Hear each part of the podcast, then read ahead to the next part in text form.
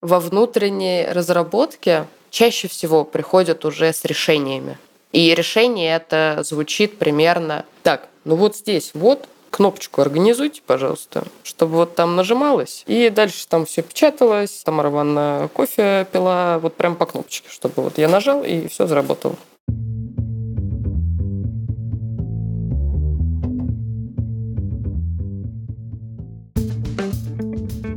Привет! Я Юра Агеев, и это 253 выпуск подкаста Make Sense. Вместе с гостями подкаста мы говорим о том, что играет важную роль при создании и развитии продуктов. Люди, идеи, деньги, инструменты практики. И сегодня моя собеседница Виктория Шишкина. Мы поговорим о работе менеджера внутренних продуктов компании – Какие есть отличия в процессах создания продукта, работе со стейкхолдерами и регулярных задачах? Обсудим метрики внутренних продуктов, возможности кратного роста и расчет экономического эффекта. И еще поговорим об уроках внутренней разработки, переносимых в B2C. Подкаст выходит при поддержке конференции по менеджменту продуктов Product Sense. Наша следующая конференция состоится 4 и 5 сентября в Москве. Билеты уже в продаже.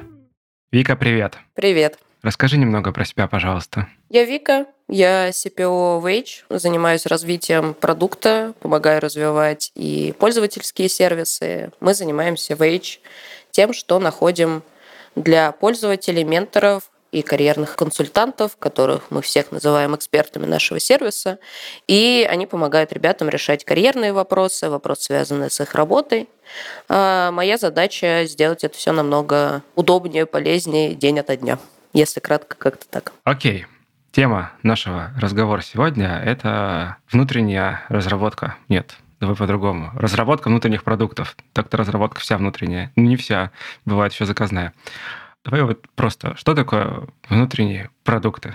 Начнем с такого вопроса. Внутренние продукты – это сервисы, либо даже поддержка процессов, которые нацелены на то, чтобы компания была эффективнее какой-то своей части. Она может быть эффективнее относительно скорости бизнес-процессов, может быть эффективнее по затратам на какие-то процессы, но в целом это все нацелено на внутреннюю какую-то кухню определенной компании, на сотрудников, которые находятся внутри этой компании, может быть на там, подрядчиков. То есть здесь уже такие частные случаи. Ну, в общем, это вот получается всякие админки, это всякие какие-то да, интеграции да. между внутренними сервисами. В общем, вот это все, что обычно прячется где-то там внутри, очень глубоко.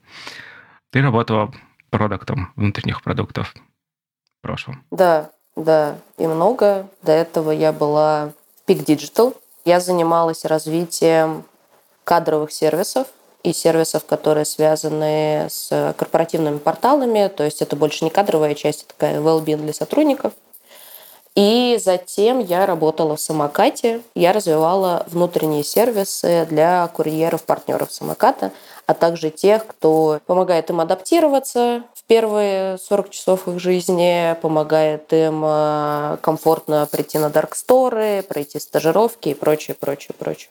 Слушай, ну вот на примере самоката кажется, что вот у самоката есть продукт внешний, это мобильное приложение. Ну вот я просто как пользователь, я им пользуюсь. Но чтобы оно работало, получается, действительно нужно еще куча сервисов. И дальше следующий вопрос. Откуда вообще появляются потребности в этих сервисах? Понятно, например, в случае там, с курьерами, кто пользователь. Есть курьеры, есть еще HR, видимо, с другой стороны. Ну, в общем, как происходит, собственно, целеполагание для этих продуктов, снятие боли, ну, то есть, и Потом еще перейдем к тому, как это отличается не от внутренних продуктов. Да, есть э, приложение, которое все любят, все пользуются, но для того, чтобы в этом приложении появились э, хлеба, йогурты и так далее, это одни бизнес-процессы. Для того, чтобы эти продукты доехали до дарксторов, это другие процессы какой хлеб лучше третий, а вот все, что со мной было связано для того, чтобы были люди, которые присутствовали на этих дарксторах в нужное время согласно распределениям спроса угу. и доставляли продукты за положенное время. Их должно быть определенное количество для того, чтобы они успевали, там были разные показатели спроса. Как это все появляется, ну, все достаточно стандартно. То есть сначала обычно компании концентрируются на самом важном, то есть на ключевой ценности. Это, допустим, быстрая доставка, вот э, как в случае с самокатом. Для того, чтобы там кто-то доставлял, заводятся какие-нибудь таблички, нанимаются люди, э, все это работает, то есть это такие вот немасштабируемые версии, появляются чего-либо, каких-то процессов. Mm. А потом это все начинает расти, и бизнес в какой-то момент думает, блин, у нас вот мы тратим N денег на, допустим, доставку одного юнита, там, допустим, заказа, угу. а хочется меньше, и вообще на сопровождение всей этой истории тратить еще меньше, чтобы повышать прибыль, допустим, компании. И тогда возникает вопрос, а как все это сделать эффективнее, как, допустим, снизить фот на поддержку этого процесса, как, может быть, снизить затраты на общее количество курьеров, чтобы их было оптимальное число. А как вообще бороться с э, сопутствующими бизнес-рисками? То есть, допустим, если мы работаем с каким-то процессом, который связан с сезонностью, там может быть летом одна ситуация, зимой другая ситуация. И это тоже нужно как-то предупреждать, с этим нужно что-то делать. И вот э, внутренние продукты внутренние, там, стримы даже на какие-то направления, потому что внутри даже одного стрима, там, связанного с курьерами, могут быть совершенно разные метрики, на которые направлен продукт-менеджер с его командой. И, соответственно, они занимаются тем, что тюнят определенный там, кусочек э, бизнес-процесса или целиком, в зависимости от масштаба. Угу. Ну, то есть появившийся бизнес-процесс, который был изначально не оцифрован, в конце концов, оцифровывается. И тем самым получается прирост да, эффективности да. или что такое. Хм. Знаешь, я сейчас что-то вспомнил историю про то, что вот э, Toda IS, ну, короче, вот их, их информационная система, просто много читал э, Федора Овчинникова в свое время, вот, э, и вот получается что-то похожее про то, только у них такая большая какая-то штука была, которая стро... Э, держала на себе, собственно, пиццерии и вообще, и тоже использовалась как средство масштабирования, по сути, для их э, франчайзи. Это, кстати, я присутствовала тоже при таком кейсе, когда настолько хороша была внутренняя вот архитектура и инфраструктура продуктов, которые mm-hmm. поддерживают бизнес, что их начинали масштабировать даже отдельно. То есть здесь ситуация тоже может быть такая, что настолько эффективны решения, которые были разработаны внутри, что их начинают масштабировать и монетизировать отдельно. Кстати, еще один кейс примера, как появляются внутренние продукты просто удешевление каких-то решений, которые есть на рынке. То есть э, бывает такое, что...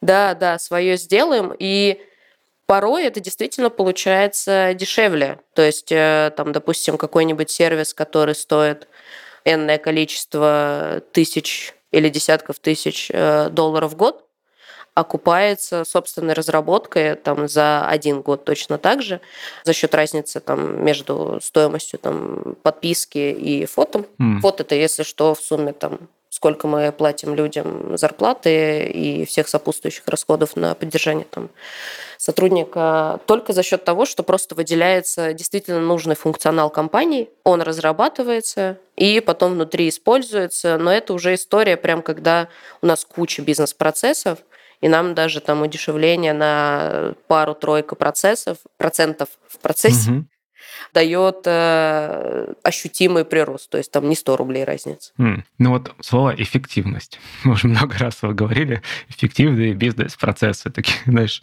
как консультант. Сидим, обсуждаем что-то эфемерное. Но при этом, да, если вопрос о масштабировании, то здесь как бы мы, получается, через эти продукты мы расшиваем какие-то узкие места, например, да, то есть, не знаю, там воронку найма или ну что там еще может быть, какие-то документы, обработку их, э, ну, то есть вот что-то там такое. То есть если раньше этим занималось несколько людей, то теперь может заниматься те же самые несколько людей, но пропускать через себя гораздо больше. Да? То есть в этот момент эффективность да. там начинает измеряться вот количестве там пропущенных через э, себя, там, через этот процесс единиц. Ну, это может быть скорость процесса, это может быть опять же, вопрос, сколько человек нужно на поддержание этого процесса. То есть, э, допустим, там Сейчас просто какой-то тоже эфемерный пример. Ранее для того, чтобы нанять э, там, 10 тысяч каких-нибудь сотрудников, требовалось 100 человек в отделе HR. Так. После того, как э, запустили систему, которая, там, допустим, автоматически скринит интервью, может быть, там через АИ вообще подбирает нужного кандидата по сформированным картам компетенций, проводит э, скрининг, тоже, я знаю, есть такие системы, когда ты просто записываешь что-то о себе, угу и далее тоже система может оценить, там, насколько ты подходишь, вообще, насколько ты хорошо записался, на какие вопросы ты ответил. И вот эти вот процессы мы оцифровали, отдали их на откуп системам, они приняли какое-то решение, и потом уже передали нам на финальное. И там 100 человек, которые, по-моему, я до этого говорила, угу. там превратились в 30 человек. И это тоже экономия для компании. То есть это и скорость, и экономия каких-то ресурсов. Вот я, скорее всего, буду чаще всего говорить о экономии там, человеческих ресурсов и насколько это прибыльно. Но это же может быть история там. И про время, очень на самом деле, сложные еще. процессы. Ну, то есть экономия да. времени еще может быть, да. Но это еще и логистика. Кстати, один из хороших, интересных примеров там, внутренних продуктов. Это же может буквально генерить конечную прибыль, потому что мы там выбираем максимально эффективные маршруты для доставок, оптимизируем хранение на складах и так далее, и так далее. То есть э, сфер применения вот внутренних продуктов, их очень много. На что они нацелены, есть обычно какая-то ключевая бизнес-метрика э, в этом процессе. Чаще всего задача ее удешевлять. То есть вот чем меньше этот показатель, тем лучше. Определимся так. Ну, на самом деле, да, если подумать, то сколько бизнесов получается, столько и, ну ладно, не столько, есть все-таки универсальные какие-то процессы, но тем не менее. А, в каждом бизнесе задача может быть ну, достаточно уникальной для того, чтобы ее делал какой-то другой инструмент. Давай перейдем к особенностям работы над этими самыми внутренними продуктами с точки зрения продукта. Какие они там? Ну, в первую очередь, наверное, вот эта история про то, что есть какая-то метрика, и ты работаешь на то, чтобы она стала меньше, у тебя обратный все рост. процессы компании, да, обратный рост перед глазами. То есть э, плюс-минус ты понимаешь, как что работает, и это по сути постоянные процессы во времени. Пользователи у тебя все под рукой, и ты работаешь над тем, чтобы просто найти точки эффективности в этом процессе, поменять что-то на IT-решение, поменять что-то в процессах, предложить э, и провести это изменение. И, по сути, проведение изменения проходит достаточно легко, можно сказать, относительно там B2C продуктов. То есть ты просто приходишь к конечным пользователям и говоришь, теперь вот так. И они все такие, хорошо. Власть. Вот она. Да, да, да, да, да. А в B2C, к сожалению, так нельзя. Иначе бы я бы уже какую-нибудь бумажечку написала, что мы теперь каждое утро все вместе, всем нашим целевой аудитории, и ча в 9 утра подключаемся на консультации. Это обязательно. Сидим час, слушаем ментора, улучшаем И потом платим еще это. Да, желательно. Да, вот был процесс донесения ценности, а? Вообще очень удобно, очень удобно. Так, э, есть что есть. Ну вот если кратко, то разница в этом. Могут быть, конечно, различия, угу. там, в зависимости от э, того, наверное, насколько зрелая компания, насколько у нее выстроены уже эти бизнес-процессы. Но если вот прийти в какую-нибудь большую корпоративную историю, где все уже давно разрослись, что-то для себя построили – и там, на какой-нибудь стратегической сессии совет директоров решил, что вот теперь мы, допустим, не пользуемся бумагой yeah. во всех наших процессах. Бумага, м-м. бережем деревья.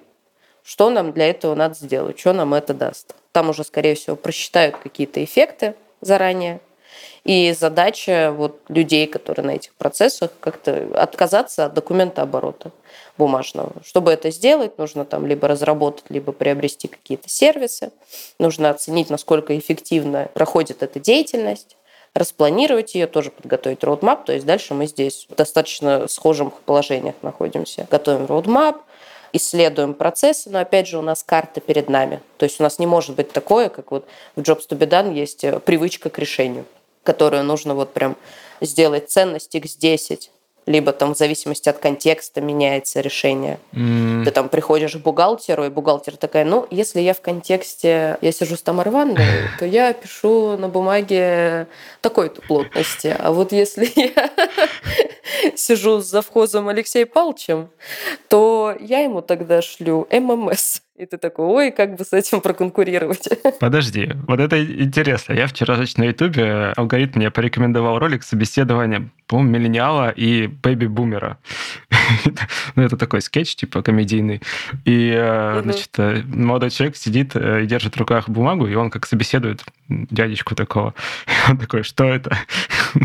что это такое? Почему ваше резюме на бумаге? вот. Тут мы возвращаемся к Тамаре Ивановне.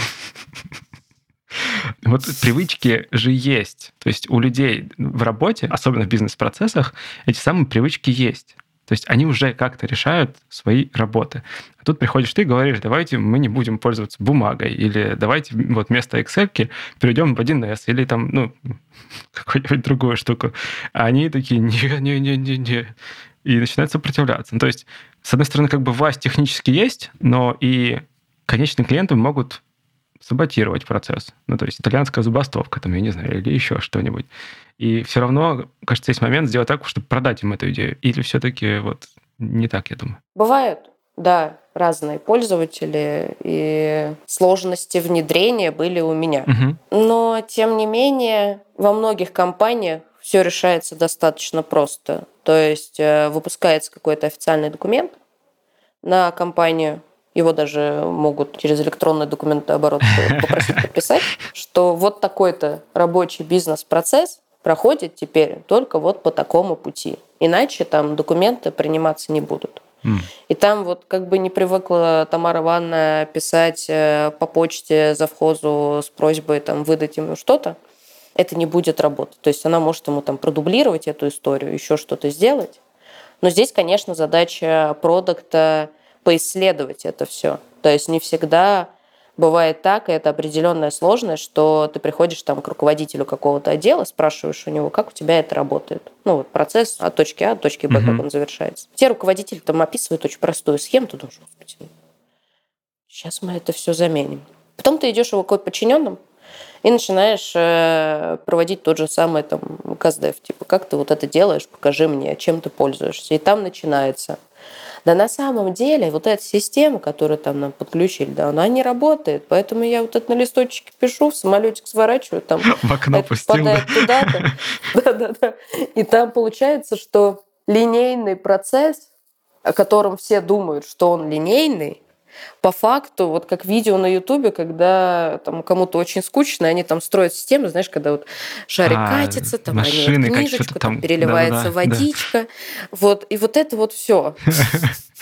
И ты когда собираешь конечную карту действий, задач, которые выполняет пользователь для того, чтобы там бизнес-процесс там, с каким-то результатом совершился, у тебя получается такая макаронина вот э, заверченная, что ты начинаешь действительно здесь уже продумывать, а как вот здесь сократить путь, а что здесь надо подключить.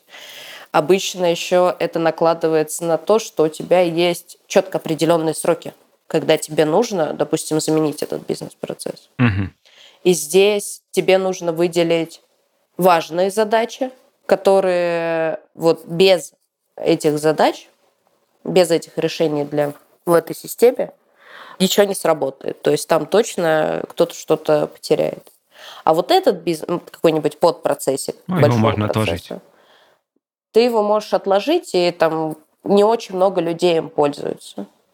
И вот э, задача со всеми договориться, выстроить вот действительно сервис, который обладает там э, с минимум функционала, максимум результата, и потом донести это до пользователя, да, их там обучить, определить какие-то метрики, как ты поймешь, что это все заработало, потому что, опять же, видела не раз, как некоторые грешат тем, что они там приносят заказчику систему внутреннему, говорят, все, вот готово, пожалуйста. Потом через неделю приходит, пользуетесь, и руководитель, ой, пользуемся, пользуемся вообще.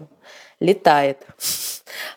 А по факту нет. То есть, э, допустим, не обрубили старые пути mm. решения задач. И там все это в параллель процессов пошло, еще стало медленнее, чем было, потому что там та же самая товар Ивановна, она не понимает, в каком ей кейсе идти через новую систему, в каком кейсе через старую, когда ей вообще лично проще до офиса доехать.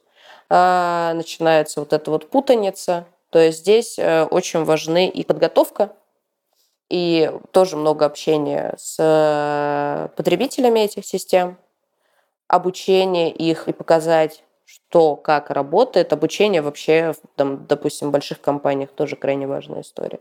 Подготовить его. И дальше следить за тем, как внедряется, как вообще раскатывается. Получается, что что здесь есть? Есть стейкхолдеры, которые приходят и говорят, нам вот этот процесс надо автоматизировать. Ну или что-то типа того. Надо сделать его быстрее, сильнее, дешевле. А дальше уже есть люди, которые работают в этом бизнес-процессе. И вот тоже интересный момент. Есть конечные, получается, пользователи а, этой самой системы или этого процесса, да, которые непосредственно в нем участвуют. Есть руководители, которые технически как бы стейкхолдеры относительно людей и как бы немного относительно процесса, да, ну, по идее, он их в руководстве. Но они не могут знать, как он на самом деле работает, как в своем примере. А фактически стейкхолдеры — это вот эти вот люди, которые бизнес, да, пришли и заказали. Uh-huh. Два слоя стейкхолдеров, как минимум. И пытаюсь, знаешь, что понять, насколько это отличается, например, от того же... Ну, от B2B, кажется, не сильно отличается. Опять же, мой опыт там говорит, ну, похожая история. То есть, когда ты делаешь продукт для бизнеса, и ты примерно вот с этим же самым сталкиваешься, только не у себя в компании, а в компании туда, куда ты продукт этот внедряешь. Там тоже да, есть, да. собственно, руководитель бизнеса, есть руководитель э, сотрудника, который будет пользоваться этим софтом, и, собственно, сам сотрудник. Причем обычно у сотрудника самое нелицеприятное мнение о том, что ему там пытаются внедрить, и он его может активно высказывать, если э, в компании такая культура сталкивался с таким. А вот в случае, например, там с B2C, то получается, там у тебя как бы конечные пользователи, там каждый сам себе стейкхолдер, но при этом есть еще бизнес-стейкхолдер. Ну, по сути, очень схоже. То есть у тебя есть конечный пользователь, э, который хочет выполнять свои задачи с каким-нибудь желательно максимальным профитом, минимальными трудозатратами на это. И у него там свое видение. И у тебя есть бизнес-заказчики, которые могут быть как B2C, как внутренние, так как B2B разработки, которые видят какие-то бизнес-показатели относительно этого процесса.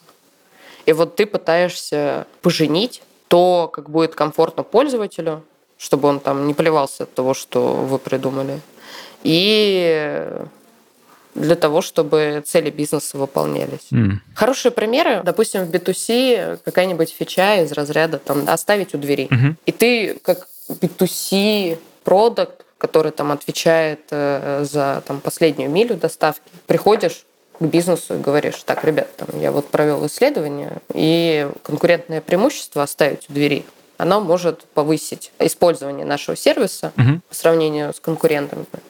Потому что там типа у нас все офигенно, просто круто с тем, что мы продаем через наше приложение. Но всем надо, чтобы вот у двери оставить. Не любят э, люди других людей встречать.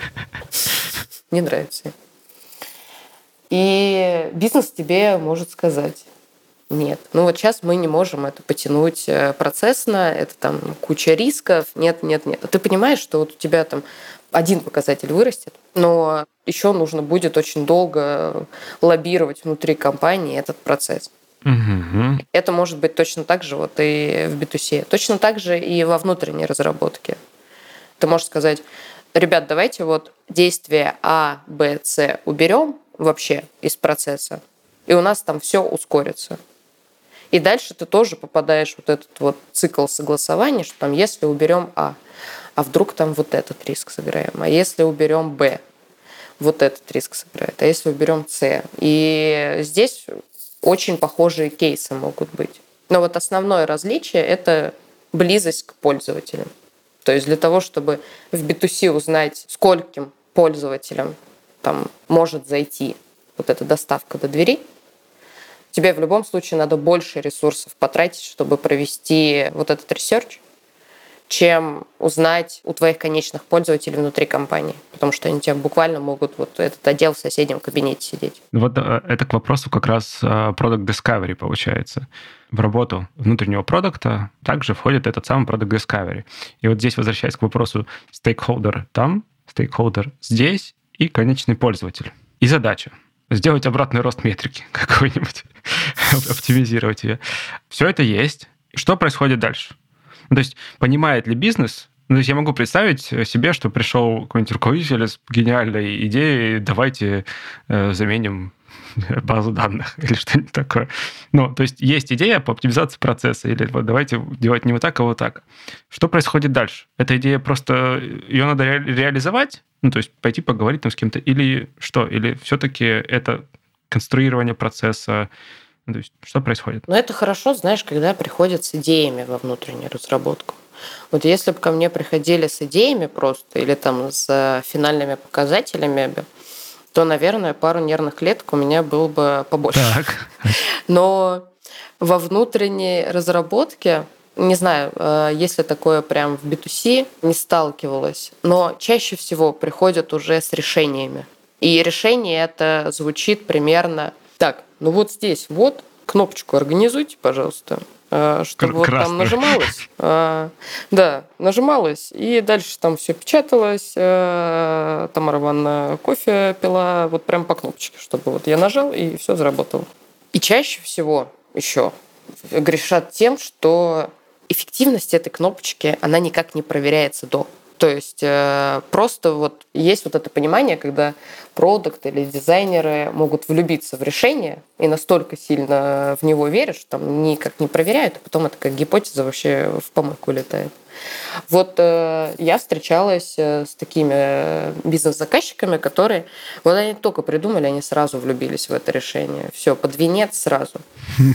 И ты слушаешь потом эту историю, и тебе вот человек, который влюбился крайне сильно, нужно немножечко вернуть на землю. То есть ты сначала можешь очень долго выяснять, а кнопка зачем вообще что ты хочешь от этой кнопки по итогу получить для своего направления. Ты же не просто за кнопкой пришел. Потом ты уже пытаешься понять, а влезает ли вообще вот эта задача в твое направление. После того, как оценили, допустим, эта задача влезает, ты начинаешь смотреть, то есть действительно ли вот это вот предложенное решение – оно действительно даст эту эффективность. И вот здесь ты, по сути, проверяешь гипотезу решения, сравнивая его с другими, которые ты можешь предложить. Тут а дальше как? все как уже разделяется на то, насколько... Ты можешь просто прикинуть, посчитать. Точно так же, как э, ты в B2C там считаешь, допустим, юнит-экономику, либо еще что-то. Либо ты просто идешь, опять же, в этот соседний отдел, либо проводишь какой-то э, каздев, можно просто собрать прототип, допустим, там в зависимости от задачи и общаешься с пользователями. Типа, действительно, вот при нажатии на эту кнопку пройдут такие-то процессы, ты будешь такой-то, либо у тебя вообще все по-другому работает. То есть ты берешь картинку as is и пытаешься ее посмотреть, как станет be с внедрением там кнопки, допустим. И после того, как ты уже провел вот этот вот discovery, ты уже можешь сказать, да, мы делаем эту кнопку, либо нет, мы делаем не эту кнопку, там на самом деле вообще ничего не надо, мы можем сделать быстрее. И здесь ключевая разница в том, что ты не делаешь исследование рынка. Ты не исследуешь, насколько емкая история э, от соседнего отдела бухгалтерии по монетизации. Ты не ищешь людей с определенным там контекстом работы в определенном сегменте. Ты просто проверяешь э, а действительно ли вот то, что тебе принесли, может помочь, насколько это может помочь, как вообще это реализуемо, вписывается ли это вообще в какую-то бизнес-стратегию компании, и идешь делаешь. Ну вот смотри, все-таки к вопросу проверки гипотез. Мы вот в одном из недавних подкастов э, вспоминали фильм «Основатель» про Макдональдс. Там тоже как раз было, были внутренние процессы, и ребята нарисовали кухню на детской площадке, и проверяли, можно ли приготовить там э, бургер за 30 секунд. Ну, то есть просто сотрудники бегали по нарисованной кухне и совершали примерно похожие действия, которые бы они совершали там на кухне, соответственно, стояли с таймером, замеряли, э, вообще возможно ли там с получаса сократить до там, 30 секунд или двух минут, не помню уже. Ну, в общем, что-то того. Вот. Такой бизнес-процесс, нарисованный э, мелом на асфальте. И вот к вопросу проверки идеи бизнес-процессов. Ну, то есть тебе же по-хорошему бы сначала надо описать бизнес-процесс как-то, потом его модифицировать. Вот в этой части что происходит? Но если нет описанного, то ты собираешь сначала из is в любом случае. Mm, то есть ты есть. точно mm. такой же CGM строишь. По сути, ну, BPMN, диаграмму, mm. угодно вообще. То есть э, работаешь как э, бизнес-аналитик. После этого, допустим, если у тебя рождается новый процесс, и компания, в принципе, готова к экспериментам, ты можешь потестить этот процесс. В моей практике было, что мы вместе даже с дата-аналитиками выбирали, допустим, территории, которые очень похожи по каким-то метрикам, и выбирали там, временной интервал, в котором э, мы можем провести, по сути, такой около АБ эксперимент. То есть мы там брали пару территорий там, и смотрели, какие у них э, бизнес-показатели на старом процессе и пара территорий э, на новом процессе. Mm. И смотрели, там зашло, не зашло. Плюс внутренняя IT-инфраструктура у больших компаний, которые хотят э, оцифровать там какие-то процессы, либо уже это делают, хотят каждый, хотят каждый раз это делать эффективнее, она может включать для себя там стандартные достаточно вещи для там, B2C мира. АБ эксперимент, то есть если это уже какие-то внутренние собственные сервисы, которые там выполняют какую-то задачу, вы вполне можете там накатить, провести АБ-эксперименты, посмотреть, как там у этих пользователей будет что-то быстрее идти, либо медленнее. Вот, поэтому точно так же можно проводить и UX-тесты для того, чтобы проверять вообще, люди понимают, как выполнять эти задачи. Можно же просто сделать неудобно и непонятно. То есть процесс будет хороший, а интерфейс, если он предполагается для решения этой задачи, может быть такой, что там пользователи, которым больше N лет, будут сидеть, вот кнопку сто лет искать. Ты это в любом случае проверяешь. Угу. Понятно ли ты все там сделал. Поэтому здесь тоже есть э, схожая история. Порой, правда, но это вообще не в проверку гипотез. Видела, как некоторые команды очень сильно заигрываются в такой очень конвенциально правильный продукт менеджмент и начинают натягивать метрики из B2C так. на свои продукты. И это очень странно на самом деле. То есть из разряда идет какая-то встреча лидеров, и все такие, блин, у нас ретеншн нашего приложения, даже не ретеншн, типа, а DAO, он вот такой вот. И не очень понятно, что это DAO дает. Ну, то есть, допустим, если это сервис э, для чекина, ну, там, приход на рабочее Количество людей должно примерно ну, равняться количеству сотрудников компании. Ну да, да. И ты такой слушаешь это, что ты думаешь, ну и что? Ну, компания растет в сотрудниках, да, у вас будет расти. Спасибо, продуктовая команда, постарались. Может быть, что-нибудь другое померяем. Да, и порой там действительно люди хотят почему-то вот посоответствовать вот такому вот э, общему принятому набору метрик из популярных фреймворков но непонятно зачем. Ну, это, кстати, хороший тоже момент такой. Ну, вот смотри, получается, часть э, инструментов и подходов из э, продукт менеджмента в целом, они применимы. А есть да, часть, которая э, не совсем применима. Не то, что их нельзя применять, но смысла в этом не очень много получается. Вот. И какую, не знаю, границу или... Ну, короче, вот если человек пошел, например, получился на продукт менеджера на B2C, и он такой, хоба, и попадает во внутреннюю разработку. С чем он столкнется? Как думаешь? С точки зрения знаний, там, не знаю, может быть, опять же, тех же самых методологий. По моему мнению, вот если uh-huh. по майнсету человек прям хочет быть э, true продуктом, то самое сложное, с чем он может столкнуться, это с тем, что ты по большей части проект. Hmm. То есть э, ты не проводишь исследования рынка, ты не проводишь исследования аудитории, ты не ищешь эти сегменты. Ты просто берешь там задачу для понятных людей, по сути, с понятным результатом, угу. и ищешь уже решение этой задачи. Но смотри, тебе же все равно надо ценность поставить какую-то. Ее надо создать. Ну, как бы вот решение, это в каком-то смысле та самая ценность, которую продукт Но это чуть-чуть подсрезанный процесс получается. Mm. В любом случае. То есть вот такого вот глобального research а, как бывает в B2C, здесь э, вряд ли будет. Это больше похоже, на, знаешь, такое э, детективное расследование, где ломается процесс. Ну, если вам нравятся детективы, идите во внутреннюю разработку продуктов, да? Да-да-да. А, то есть ты, по сути, ну, ты знаешь четко границы этого процесса. Ты знаешь, э, кто сидит на этом процессе. А у вас было алиби, да-да-да? Да-да-да-да. Почему отчетность вовремя не поставили? Там могут быть какие-то выбросы, то есть внезапно там где-то не туда пошла дорожка. Но ты это можешь достаточно быстро проресечить. И сложности, которые ты решаешь, если, допустим, много стейкхолдеров, то просто как это все уместить? Либо как это посчитать, как со всеми договориться. Потом процесс поиска решения, он очень похож на обычный э, процесс. То есть ты смотришь, какие у тебя ограничения по ресурсам, какие у тебя ограничения там, по времени этой разработки. Ну, вот ты аналогично.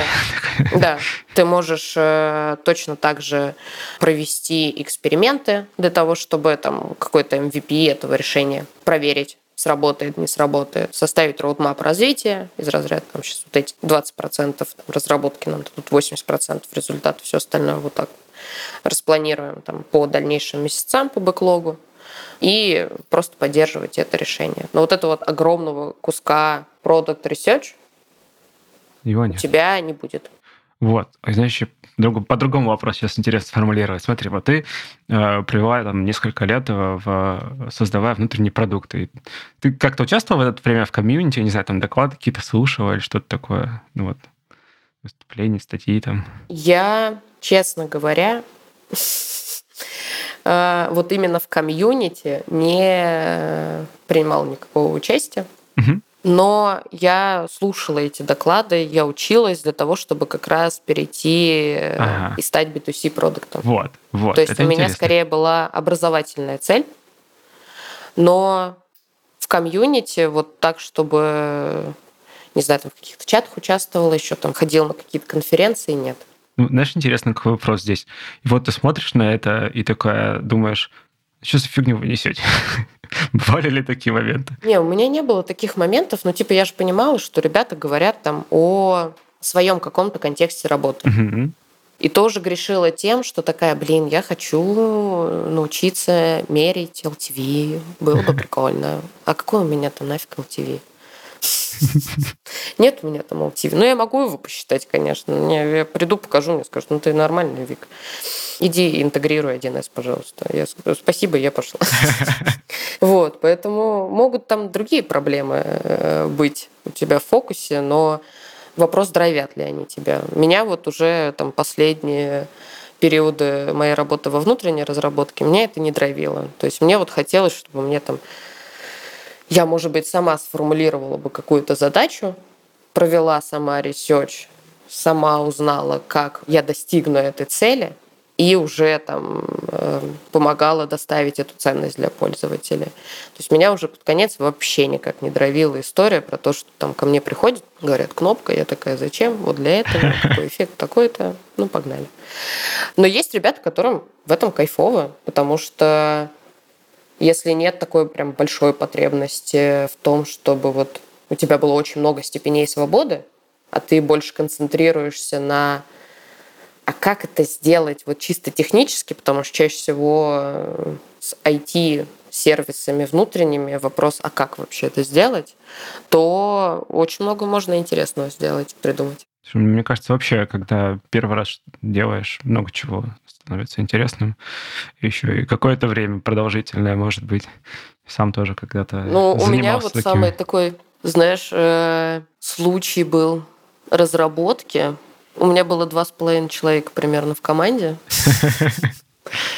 И нам надо было за два или три месяца сделать супер э, продвинутую систему бронирования рабочих мест – Mm. И это был просто, знаешь, такой технически для меня челлендж, потому что у тебя два с половиной человека, у тебя здоровенный офис, там, и все столы стоят вот, чуть ли не на потолке, а тебе надо сделать так, чтобы там сотрудники приходили, кликали на этот столик, видели, что там находится, бронировали в определенное время, у них там куча уведомлений и так далее и тому подобное. А у тебя даже тем лида нет. Чтобы он сказал, что использовать-то? Как? И в итоге мы там придумали, как фигму обеспечить в качестве некого, знаешь, такого движка, в котором ты вот рисуешь эти офисы, столы и так далее. Фигма передавала координаты, мы там кучу всего сделали и даже справились. Хм, За класс. три месяца, по-моему, мы сделали эту всю штуку. И это было интересно с точки зрения технической реализации и вот насколько ты будешь жонглировать этими процессами для того, чтобы вот доставить эту ценность. М. Кстати, вот тоже, знаешь, на меня навела на мысль э, идея такая, что на внутреннюю разработку не всегда выделяется достаточно ресурсов. То есть она не всегда Да. приоритетна. Это боль, мне кажется. Ну да, там могут быть очень разные ресурсы выделяться даже на разные бизнес-процессы. Мгм. Опять же, это все еще зависит от специфики бизнеса. То есть обычно какие-нибудь там доставки очень много уходит ресурсов в логистику. Потому что понятно, что это должно быть все быстро, свежее, доставлено красиво, качественно. А вот уже, допустим, там какие-нибудь процессы, которые связаны с тем же персоналом, они там могут быть унесены на 3031 год. Потом. Но э, я еще встречала, короче, такое, и там, где работала, и там, где не работала, что стейкхолдер есть. Ну, там, кто-нибудь, э, отвечающий за этот процесс. И это обычно самый грустный человек на свете, потому что его отправляют к разным командам разработки. И он приходит и такой, можно мне, пожалуйста, вот этот процесс сделать? И все такие, да, опиши эффективность. Потом сравнивают ее по общей картине и такие, увидимся, ну, примерно в сотом веке нашей эры, тогда и сделаем, вот у нас тогда это все получится. Приходи. Блин, это тоже забавная штука, да? То есть, в принципе, кто-то может захотеть э, оцифровать какой-то процесс, но общий бэклог э, задач эффективности может лоббироваться, там, наверное, не только эффективностью, еще и политикой какой-нибудь. Да, но у меня это была очень хорошая школа, вот только когда я стала продуктом впервые. У меня был внутренний переход, то есть я, получается, сначала была системным аналитиком, потом проектом, потом стала продукт. И когда я стала продуктом, это прям была такая школа приоритизации. Потому что ресурсов у тебя мало, все приходят, всем очень надо. Желательно сегодня, а еще лучше вчера. А еще и руководители А. какие-нибудь, э, наверное. Да, да. А некоторые могут, как, э, знаешь, типа, А я к врачу ходишь с мамкой. Да-да. Вот они со своим руководителем приходят, он еще берет своего руководителя. Вот эта вот вся стая к тебе пришла за кнопкой. И первое время я прям жестко косячила. Мне казалось, что, блин, если я сейчас вот это не сделаю, там, и меня наругают, и команда мы неэффективная, и вообще это все всем надо, если мы сейчас вот это не сделаем, там будет все плохо, все будут грустны. Но спустя некоторое время я вообще, я потом словила обратное что мне, чтобы задачу защитить передо мной, надо было прям еще больше research провести. Я уже поняла такая, да не развалится а, бизнес, все нормально, да? Да, да, да, да, да.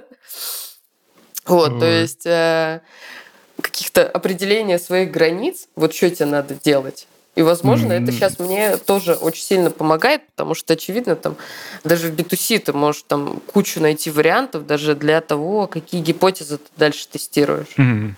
Но вот э, стать себе самой вот этим цензом и определить, э, а точно ли, вот даже если очень сильно хочется, вот даже вот если очень будет красиво, я вот точно сейчас хочу вот эти усилия потратить себя там и еще кого-то, чтобы вот принести там какой-нибудь там 0,1% чего-то, не знаю, конверсии в заказ или еще чего-то там, даже э, к монетизации что-то притащить.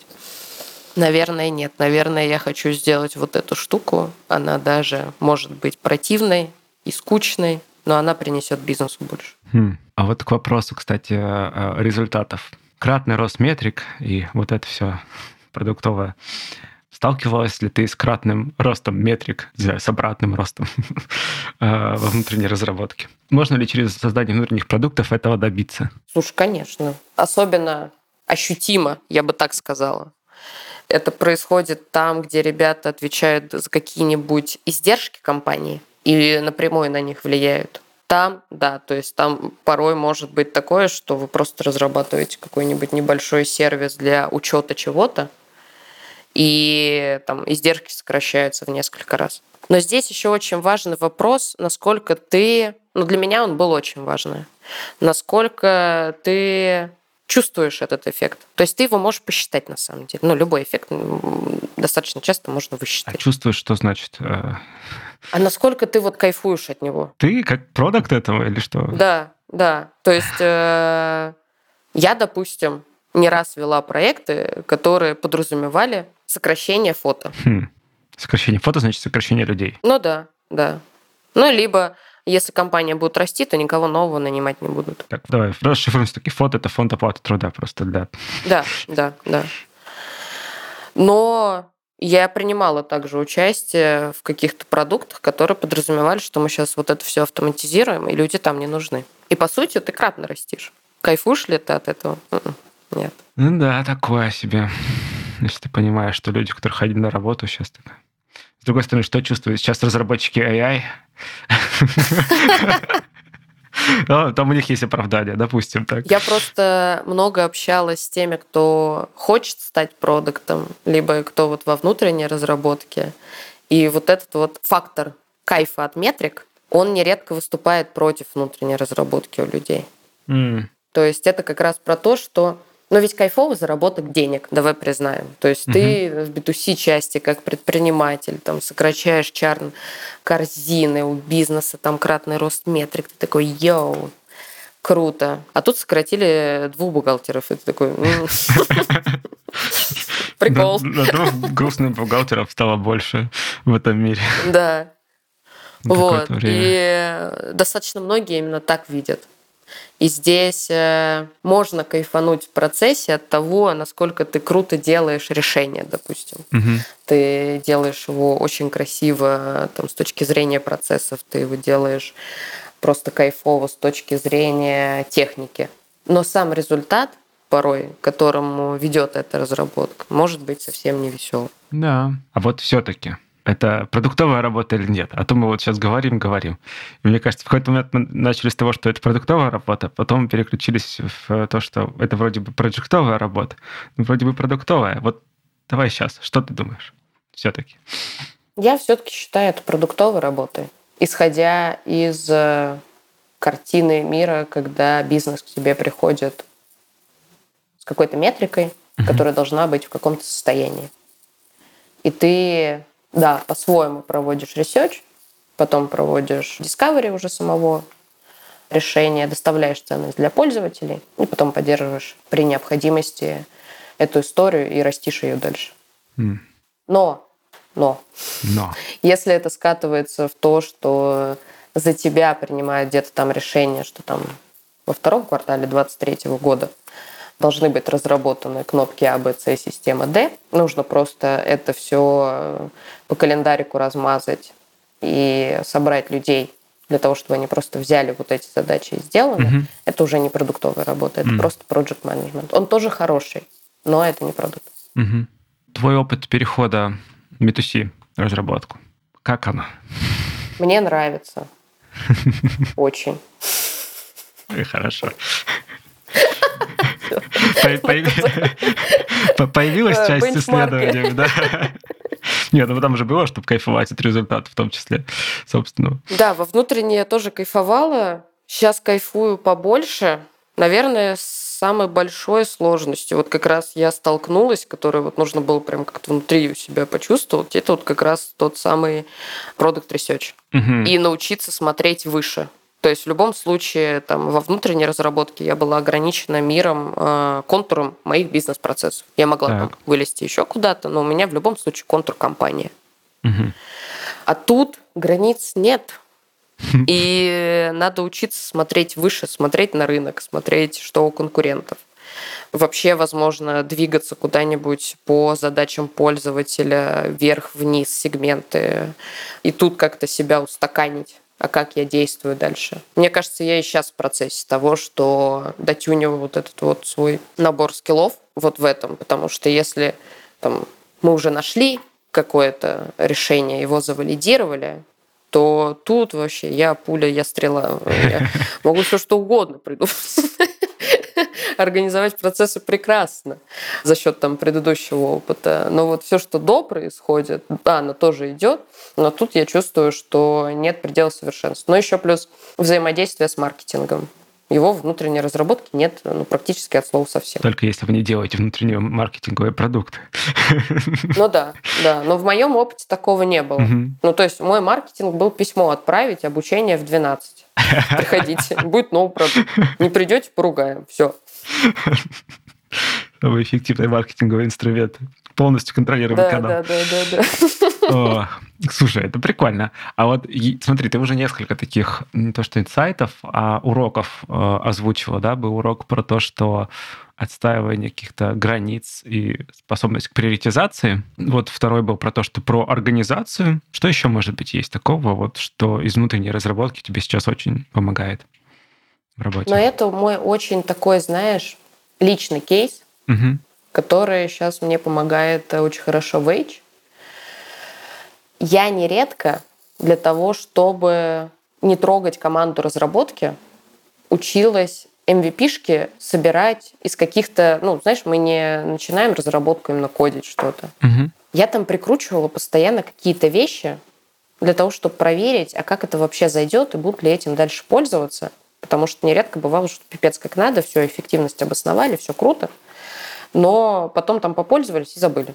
Хм. Поэтому я всегда прикручивала какие-то ноу-код инструменты, старалась цикл вот там появления проблемы research а и там задача ее появления брать там на себя в рамках недели это все делаю за счет там и понятного мне инструментария. Угу. И сейчас это помогает, потому что мы в no-code, в ИЧ. А, и получается, наработанные навыки пригодились. Да, наработанные навыки, но еще плюс это помогло действительно собирать круто MVP-шки.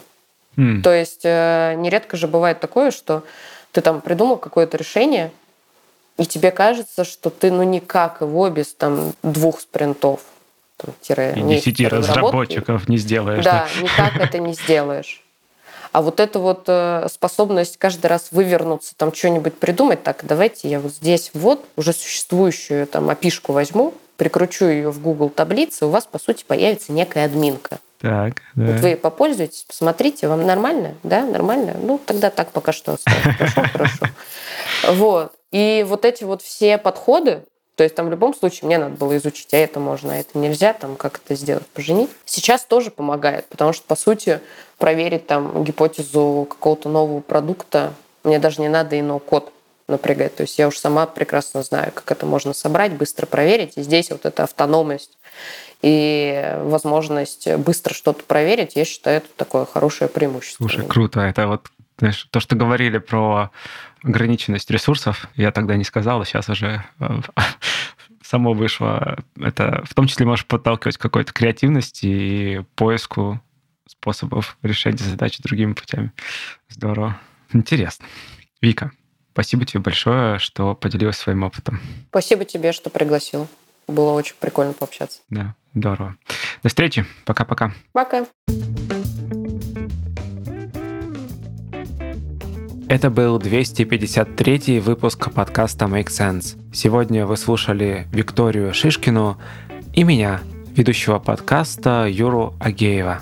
Если вам понравился выпуск и вы считаете информацию, которая прозвучала полезной, пожалуйста, поделитесь ссылкой на выпуск со своими друзьями, коллегами, знакомыми. Оставляйте комментарии и ставьте лайки в сервисах, где слушаете подкаст. Это поможет большему количеству людей узнать о том, что он существует. Спасибо, что были с нами. До следующего выпуска. Пока.